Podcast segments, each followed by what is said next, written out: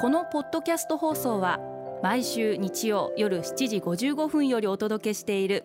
毎日に夢中感動プロデューサー小林翔一を再編集した特別版です。今週は感動でヒット商品を生み出すをモットーに会社を経営している小林さんがあなたの仕事のお悩みや相談にお答えします。アルビオンの小林翔一です。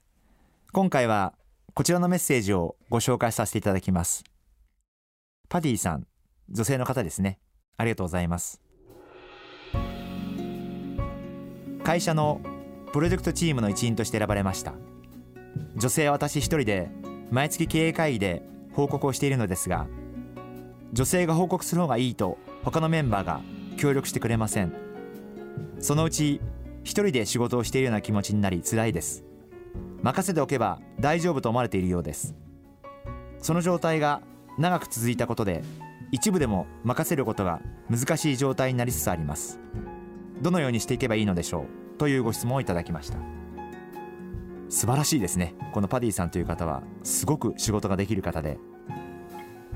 まずは仕事を任せてもらえる幸せ。それをすごく感じていただきたいな。経営者だって誰にでも任せるわけにはいきませんので信頼している方だからこそ仕事を任せるわけですから。私自身これからは女性の感性が大切な時代だというふうに思っていますんで、えこうやって女性の方が思いっきり活躍できるというのは本当に素晴らしいことだと思っています。ただ一つだけ少し気になるのはあんまり一人の方だけが抱え込んでしまってその方が何をやってるか周りの方が全く知らない。という状態になるのはリスクもあるのかな。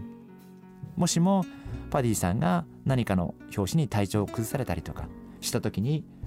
そこで仕事が一気に止まってしまうというリスクもありますんでパディさんにはぜひまずは数人の方と今自分が何をしているのか情報を共有化をしていただきたいなそんなふうに思っています。これってすごいおっかないことですよね。うちの会社でもだからすごく言うのは自分だけの仕事を作るなと。みんながやっぱり見て一つの問題があります。一人の人間しかその問題を見てなければ一人の人の見方しかそこにはないわけなんですけど一つの問題を3人5人で見ればその問題をいろんな角度から見れるようになる。分析できるようになる。ってことは解決策ももしかしたら一人の人間では思いつかないような解決策が出てくるかもしれない。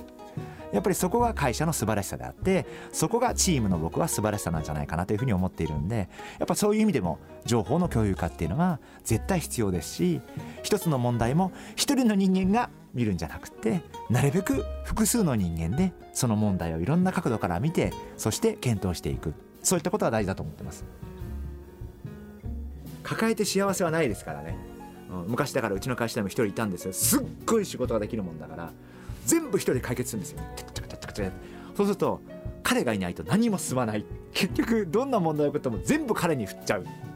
で経営者から見ると楽だから彼に任せようってなるんだけど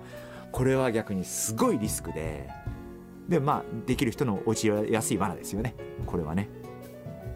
本当は振った方が楽なんですけどね仕事って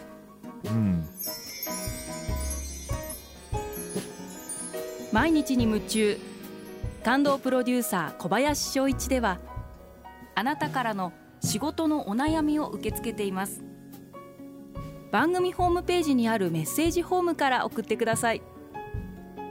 お送りいただいた方の中から抽選でアルビオン化粧品のロングセラー化粧水